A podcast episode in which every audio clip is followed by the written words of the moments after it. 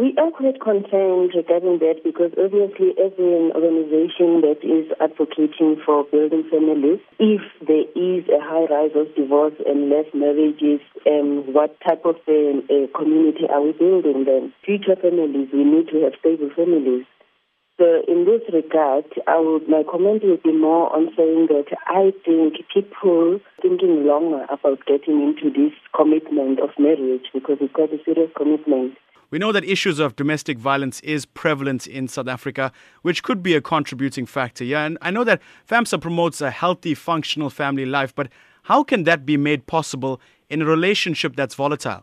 FAMSA, the programs are focused more on actually building the relationships because they are programs that we run which are specifically um, talking about um, marriage and uh, a relationship in a marriage where we would also do seminars maybe and empower both a, a man and a, and a woman in terms of resolving their problems uh, before it go it goes to being violent because there is really no need. We are totally against that. So in doing that, uh, FAMSA has also created a calendar of um, uh, of events for the year actually, where we focus each quarter uh, on something that is related countries calendar as it is South Africa, where we look and um, like if I look at the first quarter that we've had, which is from April to June, our theme was be the family that you want to see because we believe that if we implant them to each individual, people will be able to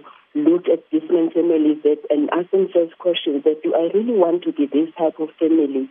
What about the children involved? Many people are getting divorced, and the children are the ones that bear the biggest brunt here. How do you respond to that? I think that, that is why, as FAMSA, we do have divorce mediation because it, if it has come to that point, we we really we want to make sure that it doesn't affect the children at all because the children, as we all know, they are not part of your decisions as adults when you decide to get married. So we do have, um, we run programs of divorce mediation where the social worker will sit down with both parents and look at the best way possible and create a parenting plan that will favor the children.